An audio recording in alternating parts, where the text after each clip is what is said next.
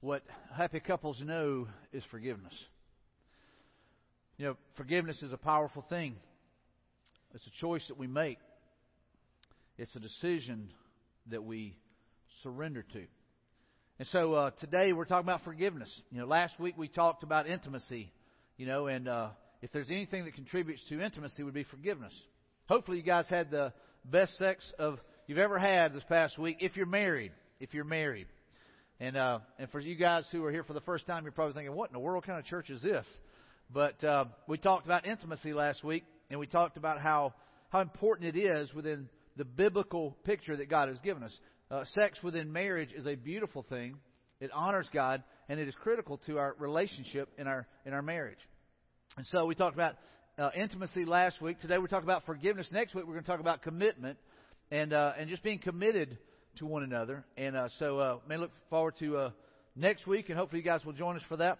And I want to just challenge some of our guys, our men. You know, I heard earlier where the advertisement was talking about man camp. I want to challenge the men to make a commitment to be at man camp, if you would. It's learning about being a godly man, being a righteous man, being a leader. You know, and so we would love for you guys to be there and be a part of that. But I want to challenge the guys today. Hey, we need you to go ahead and commit today. Make a decision. Stand on it and say, you know what, I'm going. Is it out of my comfort zone? Yeah, a little bit, but I'm going. And so make a commitment today to be at man camp. I think you'll enjoy it, and I know it'll make us all better. As iron sharpens iron, one man sharpens another. So I challenge you to be a part of that. So if you've got your outlines, take them out. We're talking about forgiveness today, and what happy couples know, because I think anybody that's in a relationship wants to be a happy couple. Who wants to be a bitter, angry, mean, whatever, you know, always fighting couple? Nobody does. And so we want to have great relationships, and so we're going to talk about some of the things that will get us there. And this passage here is what we have stepped off of each week. It says, so now I'm giving you a new commandment. This is Jesus speaking. Love each other just as I have loved you. You should love one another. We've talked about what love is and how powerful and important it is that we love the way that Christ did. Even when we were talking about sex and intimacy last week, it's about, hey, what is the picture that we see in the Bible? What is the biblical definition? And what are the parameters that God has given us? And what are the reasons? And so it's important for us to understand that God wants to bless us. He wants us to enjoy life. He wants us to have great relationships. And so here's the thing. Love and forgiveness through Jesus Christ is our message as followers of Christ. I'll just say this on the front end. There's no way that we could ever have the relationship that we really desire or that God wants us to have in a marriage without Jesus Christ. There's just no way. And so for us as followers of Christ, those of us in this room that have put our faith in Jesus, we believe that He is the way, the truth, and life, that we have surrendered our heart to Him. We have surrendered our life to Him. We have to understand that is the message that we share. That is the message that we share, is love and forgiveness. That's the message of the gospel, love and forgiveness, redemption through Jesus Christ, salvation through Jesus Christ, love and forgiveness through Jesus Christ is our message as followers of Christ. Look at what it says here. It says, this means that anyone who belongs to Christ has become a new person. The old life is gone. A new life has begun. That passage right there is on the back of every shirt of anybody that gets baptized here. We give them a blue shirt, and on the top of it says, forever changed, and then it has that passage there. So if anybody has come to put their faith in Christ, they are a new creation. The old is gone, the new has come. And so they're a new believer. They've been given a new heart. They've been given a new lease on life, if you will. And so if you've never made that decision, I'm just telling you that's the most important decision if you want to have a great relationship. It's for your relationship with God to be right, because this relationship between you and God affects every relationship here. Every relationship here is affected by this one. And if we want to have great relationships, first and foremost, we have to have a relationship with God. Look what it says in verse 18. It says, and all of this is a gift from God. It's not anything that we earn. It's a gift. And all of this is a gift from God, who brought us back to Himself through Christ. And God has given us this task of reconciling people to Him. For God was in Christ, reconciling the world to Himself, no longer counting people's sins against Him. That's forgiveness. And He gave us, the church, us as His people, He gave us this wonderful message of reconciliation. So we are Christ's ambassadors, His representation, if you will. God is making His appeal through us. We speak for Christ when we plead, come back to God. For God made Christ, who never sinned, to be the offering for our sins, so that we could be made right with God through Christ. 2 Corinthians 5. And so here's what we have to understand as a believer, as a follower of Christ. Man, the very thing that I base my salvation on is what? Forgiveness. It's all about forgiveness. It is love. God loved me even when I was in my sin, even whenever I was living against Him, even whenever I was doing everything I could to rebel against Him. He loved me. He sent His Son Jesus to die on the cross for me. And He offers to me forgiveness, grace, unmerited favor, grace. And so the cool thing is whenever we look back, we go, man, the whole message of the gospel is love and forgiveness. And so how can we as believers, as followers of Christ, be in marriages and relationships where we don't share that, we don't do that, we don't offer that? We have got to be a messenger for Christ, an ambassador, as Scripture says there. But look at 1 John. It says, but if we are living in the light as God is in the light, then we have fellowship with each other, and the blood of Jesus, His Son, cleanses us from all sin. If we claim we have no sin, we are only fooling ourselves and not living in the truth. But if we confess our sins to Him, He is faithful and just to what? To forgive us our sins and to cleanse us from all wickedness. Man, that's good news right there. That's the gospel. That it's about forgiveness. That we get to be in right standing with God because of what Jesus did, not because of what I did. It's a gift from God. It's a gift from God to all of us. And so when we get our mind around that, we go, you know what? All right, that is the gospel. That should change me. And here's the thing, it should change how we view our relationships. It should change how we view our spouse. It should change how we view our differences. And then look at this, it says love and forgiveness is our mission as a church. And so I want you guys to understand this. Our task, our job as a church is not just to gather here and sit in chairs, and me teach and you listen. But our job as a church, our mission as a church is to take a message of hope and a message of truth and a message of forgiveness to the world. And so everything that we do as a church should be driven by that. This is our mission statement. We exist to reach people who are disconnected from God and lead them to become fully devoted followers of Christ. We exist as a church to offer the message of reconciliation. We exist as a church to reach the lost. We exist as a church to make a difference in the lives of people, to carry this message of forgiveness that God has given us. That's why we exist. We don't gather just to gather, and we don't come here just to get a feel-good message or whatever, but we gather here to be challenged and to be equipped. And here's the thing, is to go out with a message of forgiveness. So it's the mission of the church. And so here's what I would say. If we are believers and we're members of the church, whenever we do the membership class, I challenge everybody that goes through that class. I say, hey, listen, if you're going to be a part of this, this is what we're about. We're broken people who have found the life-changing message of the gospel, and we're going to tell others about it. That's what we do. That is our mission. And so here's what I would say is if we are going to be the church and we're not willing to work at having right relationships, we become a bad messenger. And then here's the other thing. We're not fulfilling the mission. We've got to be intentional about those things. It says, since God chose you to be the holy people He loves, you must clothe yourselves with tender-hearted mercy, kindness, humility, gentleness, and patience. Make allowance for each other's faults and forgive anyone who offends you. And remember, the Lord forgave you, so you must forgive others. Above all, clothe yourselves with love, which binds us all together in perfect harmony. And let the peace that comes from Christ rule in your hearts. For as members of one body, you are called to live in peace and always be thankful. What a great message to the church. Man, that we're to be bound together. We're to be working towards unity, not arguing and disagreeing. And here's the thing, and I would say this in the home as well, in the family, in the home, in the marriage, that we're working towards peace and we're thankful. We walk through life thankful. We look for ways to celebrate what God has done and what He's doing. And what He has in store for us. And so here, when we see this, we realize that, love and forgiveness is the message. Love and forgiveness is the mission. And I would say this, happy couples know that love and forgiveness should be the cornerstones of your marriage. Christ is the foundation. He is the cornerstone. But I would just say this too. Love and forgiveness should be cornerstones of your marriage as well. So your marriage should be built, on love and forgiveness. That you have modeled that, you have lived that out, and you're willing to embrace that and say, you know what, this is what we should be living out. It is our message as followers of Christ. It is our message as the church, and I think it's cornerstones of our marriage. It's got to be. And let me just say this, get back up to what I said in the beginning. If you don't have a relationship with Christ, you'll never ever have the marriage that you want. or that God desires for you to have. And so it is key, it is pivotal that Jesus is the center of that relationship.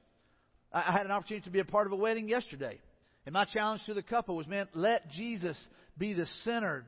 Let Him be the glue that holds your marriage together. Let Him be the focus. And then here's the thing, seek to serve one another. Remember, we talked about it being a competition of submission. That you seek to serve one another. And as you seek to serve one another, your needs will be met. And let me tell you, it's just the opposite of what the world teaches. The world does not teach that.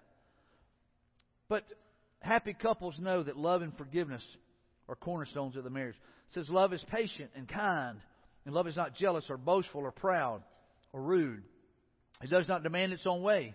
It is not irritable, and it keeps no record of being wronged. It does not rejoice about injustice, but rejoices whenever the truth wins out.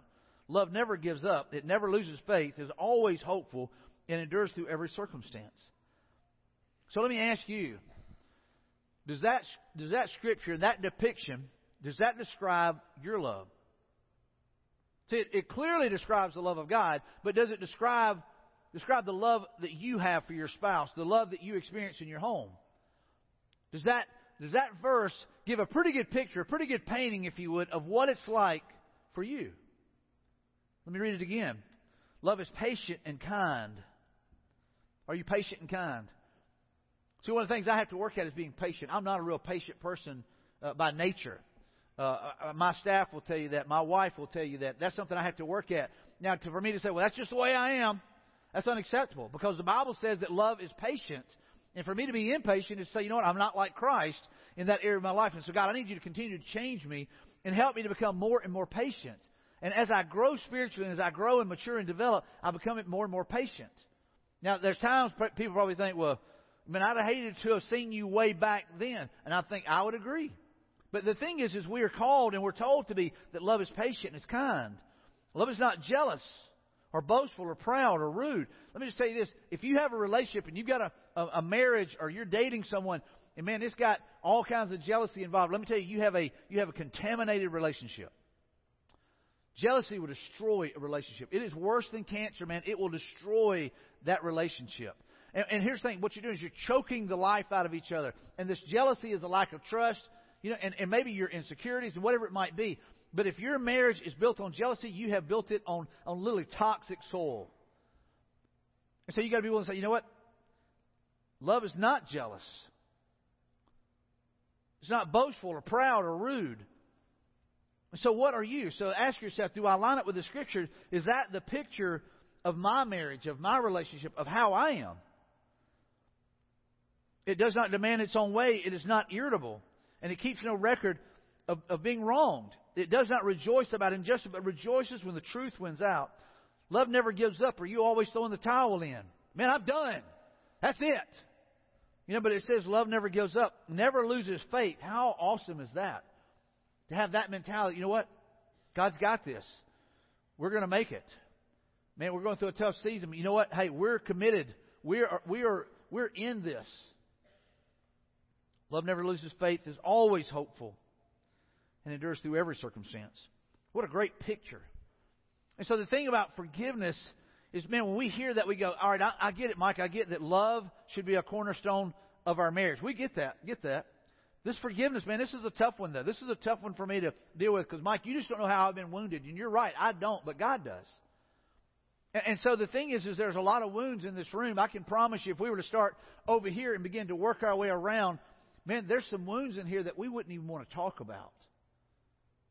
And there's some wounds that have happened maybe in the past when we were children, maybe even as teenagers. And here's the thing, maybe even in our marriage that are painful. And I get that. And we're going to talk a little bit about how do we deal with that pain. But here's the thing is God tells us that we are to forgive. That we're to forgive. We're to choose to forgive. Look at this. It says there is no limit to forgiveness. There's no limit for forgiveness. Then Peter came to Jesus and he asked him, he said, Lord, how often should I forgive someone who sins against me? 7 times? No, not 7 times, Jesus replied, but 70 times 7. You know what Jesus was saying? He goes, hey, listen, man, you have to continue to forgive. If they come to you, you know, seven, because a lot of you guys have already done it. Yours is 70 times 7. How many is that? All right, so they've already exceeded that number, so I'm not forgiving them anymore. I mean, that's what you've done, right? You got, man, they've already broke that number. But what Jesus is saying, listen, you've got to continue to forgive. You've got to forgive as many times as it takes. Because let me just say this, forgiveness is not for the offender. It's not for who is offending you. Forgiveness is for you. Forgiveness is for you. Jesus, hey, listen, you've got to be willing to forgive and continue to forgive, because let me just tell you, it's for you. Forgiveness is for you. And you've got to get your mind around that, because we think whenever I forgive them, I'm letting them off the hook. I'm letting them get away with it. No, no, no. You're setting yourself free when you choose to forgive. You're setting yourself free. You're helping you get better. You're giving yourself a new future. 70 times 7. You know, oftentimes we hear, well, you got to forgive and what? You got to forgive and say it loud. And forget. That's not in the Bible. I know we go, well, you got to forgive and forget. That's not in the Bible. And so what happens is we have a tendency to think, well, I've got to forgive and I just got to forget about it. You know, it's almost impossible to forget some things. And I'm not sure God wants us to forget some things. But here's the thing. He doesn't want us to focus on those things. Our focus has got to change. There's some things that have happened to some of you, and I'm talking about it's painful. But what happens is it becomes a barrier to your future. It becomes a barrier to you becoming all that God wants you to be. It becomes a barrier to relationships. It becomes a barrier to intimacy. It becomes a barrier to all these things. And because you're fixated or focused on this wound that has taken place and you cannot forgive, here's the thing, is it becomes a ball and chain that keeps you from experiencing the freedom that Christ wants you to experience. Jesus makes it clear you got to forgive.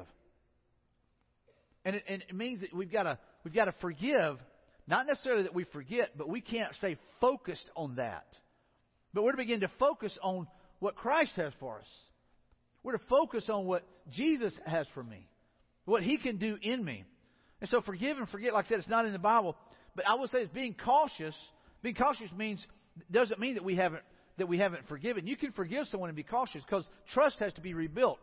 Trust is not given. Trust is earned, right? And so someone blows it, someone hurts you, someone wounds you. It doesn't mean that you just let it go and you let them continue to, beat you down, wear you out. And here's the thing, is we don't let things continue to go, because that becomes enablement. You're enabling someone to continue to live a lifestyle and continuing to hurt you and others, and that's not okay either. Biblically, we've got to be willing to, at times, even rebuke them. The Bible talks about being wise as a serpent, and harmless as a dove. In other words, that, man, we are quick to forgive, and we do forgive, but we're wise about what we do and how we put our trust in a situation. So we have to be wise, because you don't want to continue to be hurt over and over. And so look at this statement here. It says, often people equate forgiveness with weakness. And it's widely believed that if you forgive someone, you're condoning or excusing their behavior.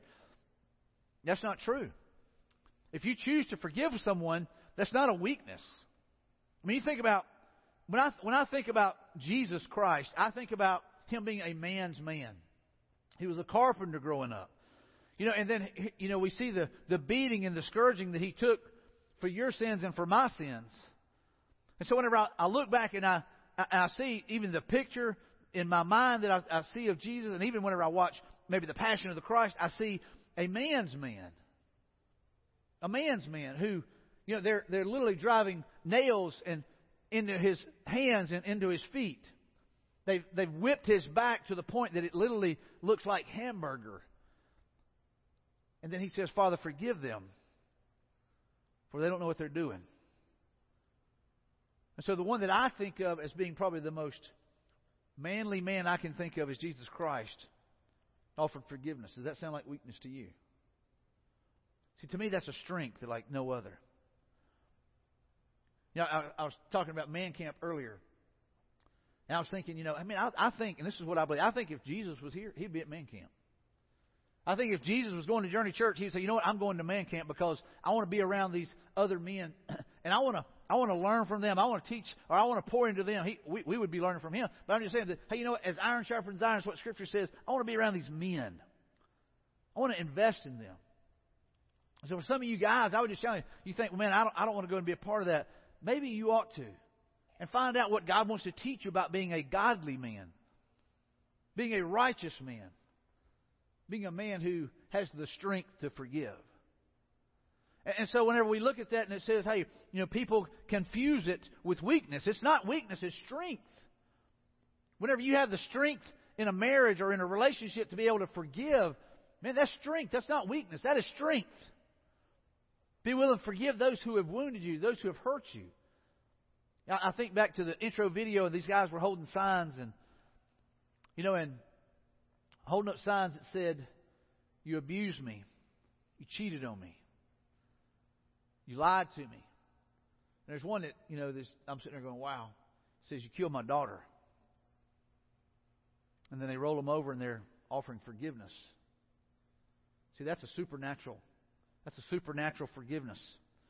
I knew a lady who, her daughter had been killed. She'd been abducted, raped, and killed. And I can remember whenever she came to the altar to pray one day, you know, she comes down the altar, comes to the altar, just shaking all over. And I walked over, her name was Sally. I put my arm around her. I said, Sally, I said, how can I pray for her? She goes, I got to forgive him. And in my mind, I'm sitting there going, man, I can't get my mind around that. This guy took your daughter's life. And she's going, I've got to forgive him. And it rattled me. But she's right. You know, it takes a supernatural strength to be able to forgive like that. You can't do that in your own flesh. We can't do it in our own flesh. It's important to consider that forgiveness is a gift you give yourself. See, forgiveness is what we give ourselves. It's a gift that we give to us. And so whenever I choose to forgive someone, it's not for them, it's for me. It's freedom for me. It's peace for me. It's joy for me. It's a new future for me. It's what I get to begin to focus on. And so true forgiveness takes faith. When I hear the story like Sally's or I see stories like that, I go, you know what? That's the power of God at work in someone. One day Jesus told his disciples, he says, there will always be temptations to sin, but what sorrow awaits the person who does the tempting? It would be better to be thrown into the sea with a millstone hung around your neck than to cause one of these little ones to fall into sin. Let's pause there for just a second. He says, so watch yourselves. And so here's what Jesus is saying. Hey, listen. You know, there's going to be temptation. It's going to come. There's going to be opportunities to mess up. Don't miss me. But what he said, hey, listen, you better be careful that you're not the one causing someone else to sin. And what he said, hey, listen, you need to be careful how you live your lives. And too often what we just think, well, I'm all under grace. It's all about grace. I'll live however I want to. And Jesus says, no, you better watch yourselves. You better watch how you live, how you talk, how you treat people, how you live out your faith.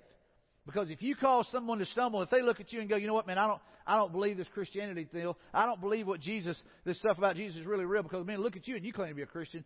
He said, listen, it'd be better to have a big old huge rock tied around your neck and cast into the deepest of seas. And so that's Jesus speaking, who is all about forgiveness and saying, hey, listen, you need to be careful how you live your life because you're an ambassador. Remember, that's what the Scripture said? You're a representation of me. If you claim to be a follower of Christ, then live it out. Then act like it. And what he's saying, hey, listen, don't just act like you can do whatever. And, man, I'm a Christian. I'm under grace. He's saying live in such a way that you don't cause others to stumble. He's all about forgiveness, but he's also about righteousness and right living.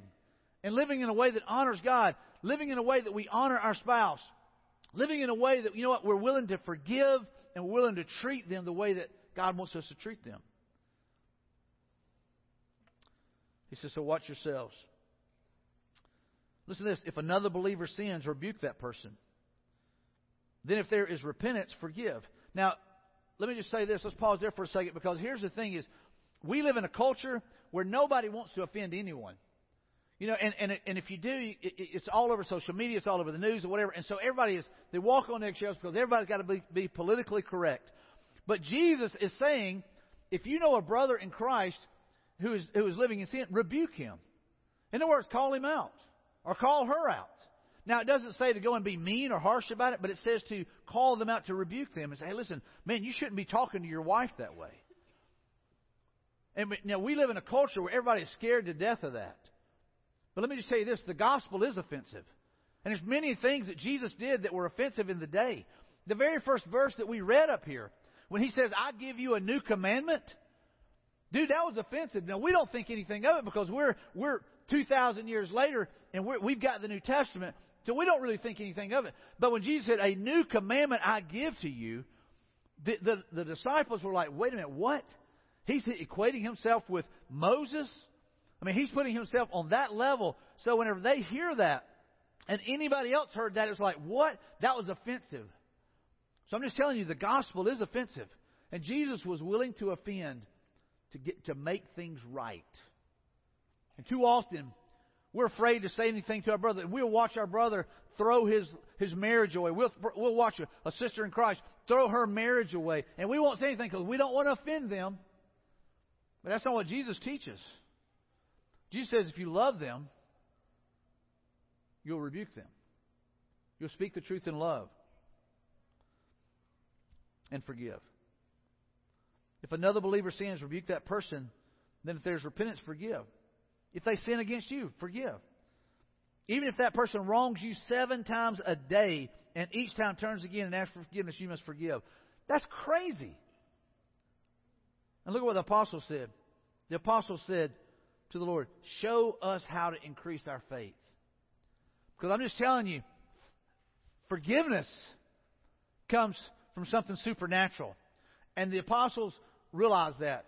They were like, geez, you're saying that if someone hurts me 7 times today, yet 7 times if they ask for forgiveness, I've got to forgive them? Jesus, man, I can't do that in my own strength. Jesus, I can't do that on my own. Jesus, I need something special. I need to grow in my faith. So they go, Jesus, will you help us to grow in our faith? And I'm just telling you, it does take something special. It takes something supernatural. It takes the power of God at work in someone to be able to forgive like that. It takes the power of God at work in us. And so whenever we truly decide that we want to forgive, we have to understand, you know what?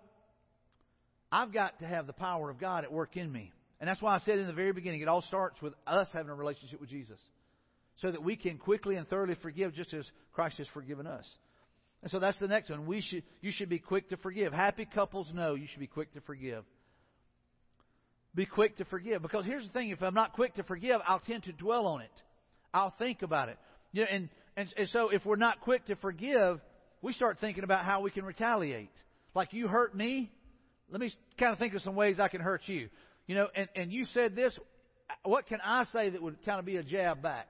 And so what we do a lot of times is we're exchanging punches rather than being quick to forgive.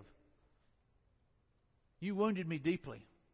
And so all of a sudden you begin to think about, how can I retaliate? How can I return that to them? But instead it says, instead be kind to each other, tender-hearted, forgiving one another, just as God through Christ has forgiven you. Man, that's supernatural, isn't it? Let me read it again. Instead be kind to each other. Someone hurts you, what we want to do is we want to hurt them. Well, we say, you know, a wounded animal will bite. And so when someone is hurt, they're going to hurt. Hurt people hurt people. And so instead be kind to each other, tender-hearted, forgiving one another, just as God through Christ has forgiven you. And so here's a couple of things. Resentment and bitterness are poison for a marriage. Resentment and bitterness are poison for a marriage. You know, I talked about it earlier. Jealousy is a poison for a marriage, but so is bitterness and resentment. And what happened, here's the thing. There's some of you in this room. There may be something that happened in your marriage or your relationship, even back when you were dating, and you still hold on to that. And so why do we hold on to those things? Maybe it happened, you know, in the last few months or maybe the last few years. So why do we hold on to that? Do we want to use it as leverage? Well, you remember when you did this. You remember when you did that. And so we kind of use it as leverage against them. Or maybe it's a stone to throw. You know, we see it as, hey, I've got one in the bag. I've got one to throw. And so what the Scripture tells us, man, that we're to forgive, but resentment and bitterness becomes a poison for the marriage. Resentment leads to emotional distance. We talked about this a few weeks ago when we were talking about communication. A lot of times what we do is we end up putting, you know, we give them the silent treatment. And we distance. And so because there's resentment and there's wounds and there's pain, what we do is we withdraw. We pull away from each other emotionally. You know, and we'll walk around and say, you know, and maybe we get snippy. We get snippy with our words, or we kind of cut. And you say, is everything okay? Yeah, everything's fine. Does that sound like it's okay? Yeah, I hear the laugh. That's right. And so, you know, we ask, hey, is everything okay? You know, is everything good? Yeah. You know, and so what we do is we use that, and here's the thing, it causes that emotional distance. And so we're not connecting. Like we talked about intimacy last week, into me see, you won't let them because you kind of got everybody at arm's distance right now, and you kind of, you're pushing them away, and you know, and so it causes distance because you have resentment. And so there's resentment leads to emotional distance, then resentment leads to sexual distance. And we already know, we talked about this last week, that if we're not, engaged whenever it comes to just the relationship, and there's no emotional connection, then the sexual is not going to happen. And if it does, it just becomes an act. It just becomes just an act rather than something that is spiritual and something that is emotional and something that is genuine. And here's the thing, something that honors God. And so it causes a distance. That resentment will lead to distance in our relationship. And then the last one, the resentment gives the devil a foothold. Resentment, you hanging on to something, you holding on to something, gives the devil a foothold in your relationship or your marriage. If you've been wounded, you got to be willing to talk about it. You got to be willing to deal with it. But what happens is too often what we do is we give them the silent treatment, or stonewall, or whatever, and we just say, well, I'm just going to function. We're just going to stay together, just kind of save the marriage. You know, we're just going to tolerate each other rather than working towards intimacy. And I've seen that happen too many times. I've heard parents say, we're just going to stay together for the kids. And I'm thinking, you need to stay together for you. You need to stay together because of your relationship with God. You need to stay together because of your commitment to one another. You need to stay together because you made a covenant with God. You know, you need to work at the marriage and the relationship. You may not love each other right now, but here's the thing. What does love got to do with it? What about the commitment? We're talking about that next week. And so the thing is we've got to be willing to say, God, help me to change me. What we always want to do is we want to change our spouse, right? We want them fixed. We want them different. We want them to stop doing this and start doing that. And what we've got to be willing to do is say, God, what in me needs to change? I want to be a new creation. And so resentment gives the devil a foothold. It says, and don't sin by letting anger control you. And don't let the sun go down while you're still angry. For anger gives a foothold to the devil. In other words, remember we said be quick to forgive? Sometimes we let things drag on and on and on and on because, like I said, we're dwelling on it, we're focused on it. Or maybe, here's the thing, maybe, like I said, we just want to use it to beat them up a little bit because they've hurt us, I'm going to hurt them. And when we do, we're giving the devil a foothold. And a foothold is where you can kind of get your foot on something and kind of get up. Not only do we give him a foothold, we give him a hand up. It's like, hey, Satan, come on into my marriage, come on into my relationship, and do what you can. So when we hold on to that anger and that resentment, we're literally saying, come on in, Satan. And when we forgive, we're saying, come on in, Jesus. I want you to bless us. We want freedom. We want healing. But when you bring Satan in, you're bringing jealousy, anger, bitterness, resentment, the things that poison our relationship. And when we hold on to it, we're inviting him in, giving him a foothold and a hand up. So I want to give you 5 steps to forgiveness. Normally I give you guys next steps. Hey, these are the next steps. These are 5 steps. And the reason I didn't break it up any different this week is because every one of us in this room needs to do this. There's nobody in this room that has not been wounded. There's nobody in this room that has not dealt with some type of pain. The only thing is some of us have dealt with it and some of us haven't. But I just say this, all of us need to know how to deal with the wounds whenever they come. And so the first step is this, acknowledge the offense and the pain. Acknowledge the offense and the pain. And so in other words, maybe with our spouse, we need to have a conversation and say, hey, listen, I just want you to know whenever you said this, this is how it made me feel. When you did this, it hurt me.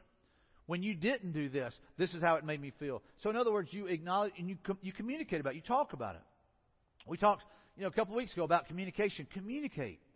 Because a lot of times what we do is we want them to figure it out. Like I said, we walk around, nipping and snipping and all this kind of stuff, and we're asking, hey, is everything okay? Yeah, I'm fine.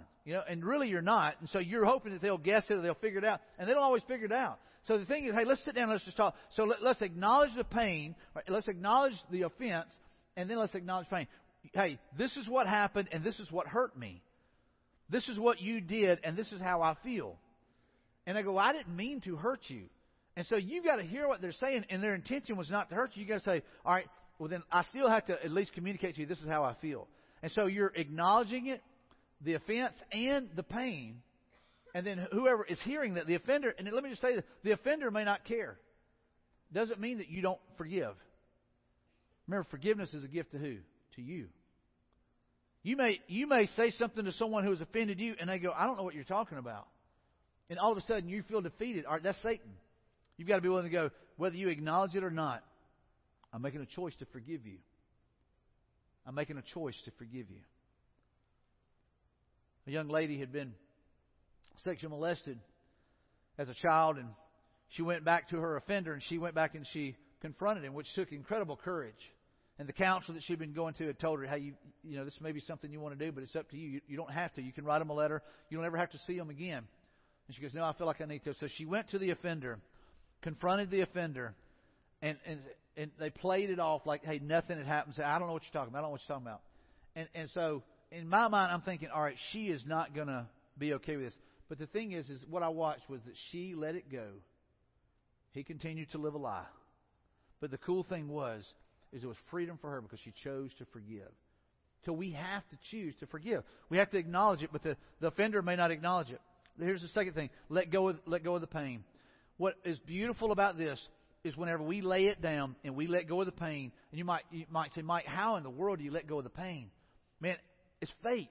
It's going, God, I need you to do some spiritual surgery on me. God, I need you to take this out. And God, I'm laying it on the altar. God, I'm laying it on the altar in front of you. I'm giving it to you. I can't carry it anymore. And I know that, you know what, if I give you this, God, you'll give me joy. God, if I give you this pain, you'll give me freedom. God, if I give you this pain, you'll give me what I need. You'll give me a hope and a future. And so, God, I'm giving this pain to you. I'm tired of toting it around. I'm tired of it contaminating my marriage and my relationship. And so, God, I'm giving it to you completely. And then number 3, release the resentment. You might say, well, Mike, aren't those the same? We've got to let go. Here's the thing. We've got to release it to God and just say, God, it is yours. And so, God, I want to be on the receiving end now of everything that you have for me. So, God, I let go of it. I want to be on the receiving end. Because if my hands are tied up with this that's in my hand that I don't need, when I finally put it down, I can receive what you have for me. And so, God, my heart has been contaminated with this. And so, God, I let it go. And so, God, I want to receive all that you have for me. So we got to release that resentment. And then, number 4, you got to continue to forgive. Remember what Jesus said? 70 times 7. You got to continue to forgive. And it may be moment by moment. It may be day by day. It may be week by week. It may be month by month. It may be year by year. But you continue to forgive. You might say, well, I have forgiven them. And then all of a sudden it begins to creep back in. And you have to remind yourself, you know what? I'm choosing again to forgive them. So you have to continue to forgive. Not to enable, but that you might have freedom. Remember, forgiveness is a gift to you. And then his 5th one, pray for the offender. That can be tough. Like I said, there's all kinds of offenses here in the room. Some maybe in your marriage. Maybe they hurt you. Maybe they abandoned you. Maybe they cheated on you.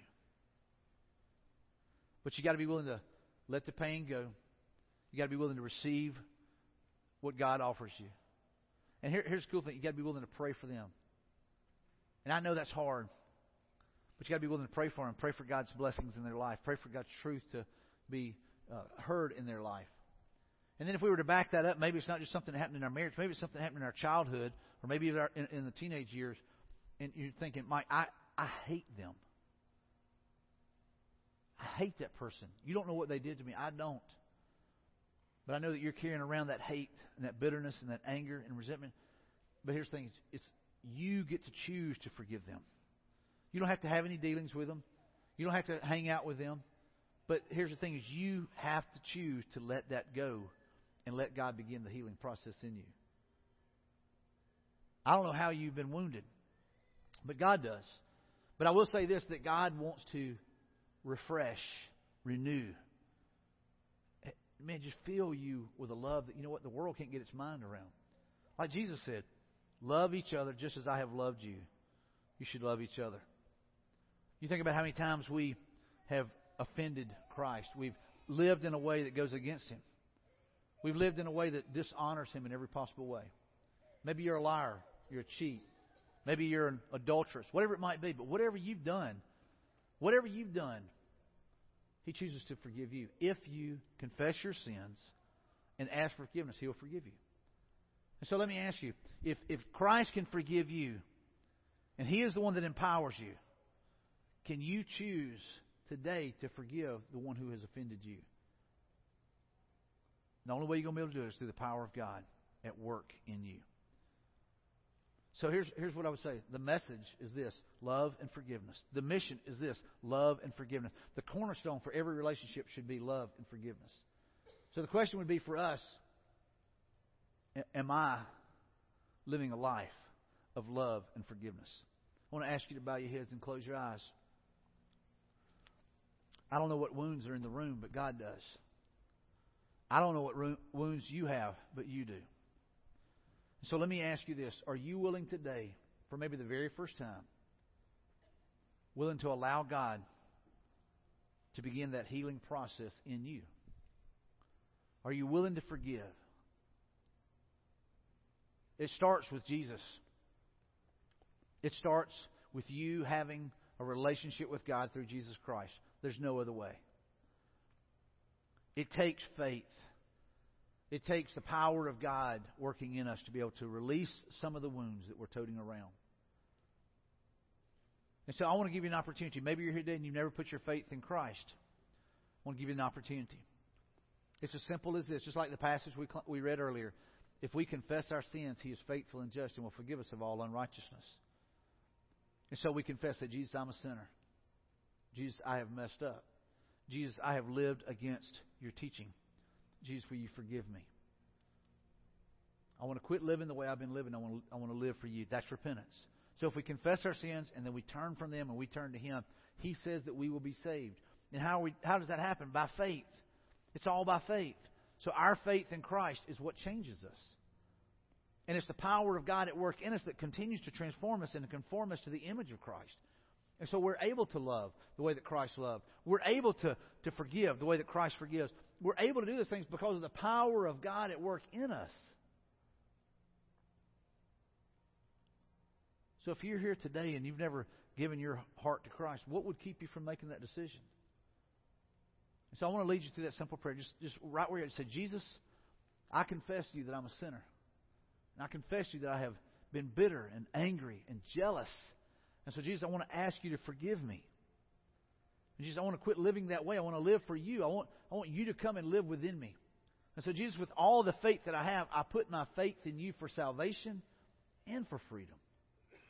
And so, Jesus, will you come and live within me? If you just prayed that prayer, I just want you to raise your hand.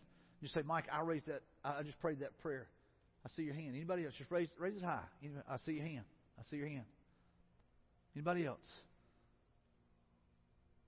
Anybody else? I see your hand here. I see your hand over here. There's hands all over the room. That's the power of God working in hearts, saving souls, bringing freedom, bringing peace, bringing joy. It's the most important decision you'll ever make. And here's the thing. It is the key to freedom. It is the key to those things. It's Jesus. There may be some of you in this room, man, you made a decision a long time ago. There's 6 or 7 people in here that have put their faith in Christ today for salvation. Man, I'm so excited for them. But there's some of you that you did that years ago. But, man, you have given the devil a foothold. You have allowed people to literally come into your life. And, and you've let Satan literally contaminate those relationships. Your marriage is on the rocks because of jealousy or because of bitterness or because of anger or unforgiveness.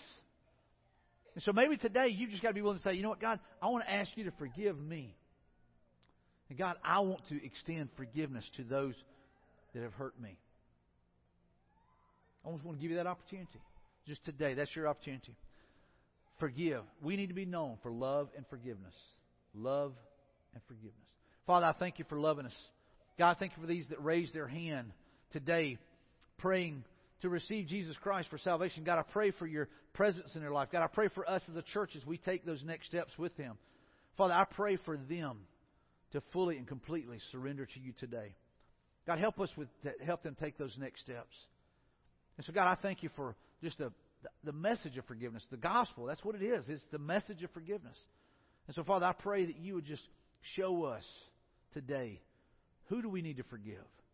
God, and give us the courage and give us the faith. As the apostles prayed, help us to grow in our faith so that we can let go of anything that is keeping us from being able to walk in that peace and to walk the way that Jesus did. God, I love you. And God, I thank you for forgiving me. God, I thank you for forgiving us.